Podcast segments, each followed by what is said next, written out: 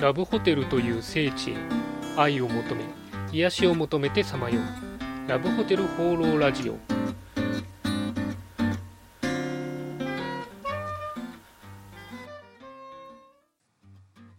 いということで今週も始まりましたラブホテル放浪ラジオ第72回。パーソナリティのラブホテルファンブログ管理人です。あの今年のバレンタインなんですけども獺祭チョコというちょっと珍しいチョコをもらいました。これがあのあんまり期待をしていなかったんですけども、結構美味しくてあのびっくりしました。チョコと日本酒というのはですね、一見合わなそうなんですけども、まあうまくできてですね、非常に美味しかったです。あの中に塩とかも入っていて、えー、なんでしょう、日本酒を飲みながらこう塩を魚に食べてるような あの幸福感が味わえるので、あのもし見かけたらですね、買われてみてはというふうに思います。ちょっとお値段が3000円ぐらいで高いですけどね。はい。えー、そんなわけで今週もよろしくお願いします。今週の気になったラブホテル情報はい。ということで私が独断と偏見で今週気になったラブホテルに関する情報をご紹介するこのコーナー。今週のテーマはこちら。歌舞伎町はモダンラブホテルです。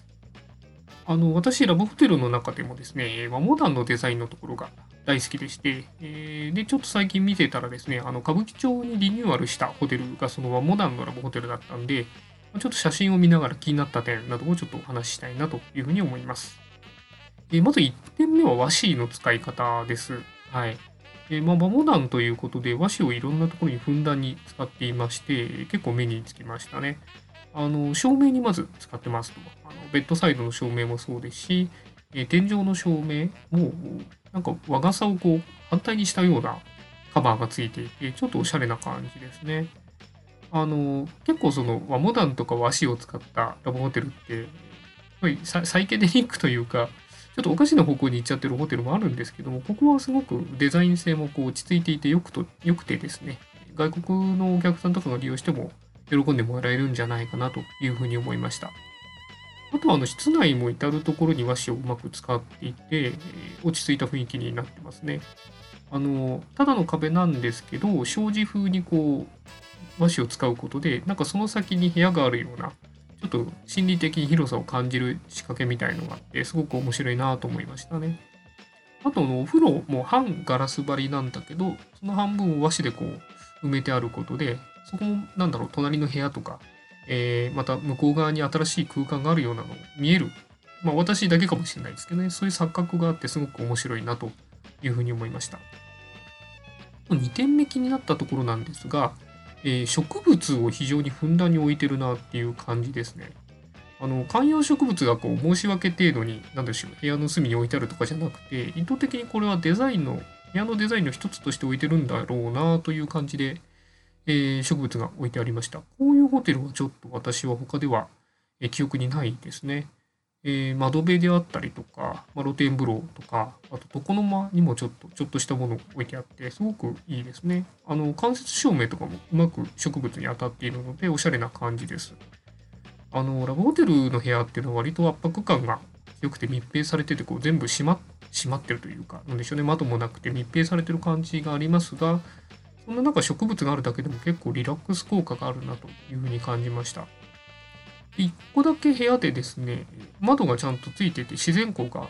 入るようになっていて、そこにこの植物が置いてあったので、これはデザイン的にすごくあんまりラブホテルチックじゃないですけども、おしゃれというか、和むというか、いいなというのを見ていて感じました。あと3点目は間接照明のうまさですね。ベッドの下から照明が床に出てるとか、あと床の段差があって、その段差のところにも間接照明が出てるとか、え露天風呂もうまく間接照明を使っていて、すごくおしゃれな感じになりますね。や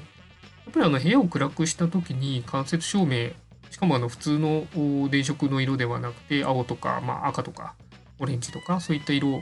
つくだけでもだいぶこの非日常感が高まるので、すごく、えー、ラブホテル的な感じがしていいなというふうに思いました。ただあの、私も1軒か2軒そういう床の間接照明のホテルに行ったことがあるんですけど、床だけ光らそうとしてあのコントロールパネルの操作に戸惑うというのがちょっと苦い思い出が、はい、あったりします。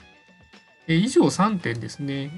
気になった点がありましたが、他にも結構なんでしょう、スイートルームみたいなところもあったり、まあ、値段もそれなりですけども、なかなか良いホテルだったので、歌舞伎町のモダンホテルちょっと探してみてはいかがかなというふうに思います。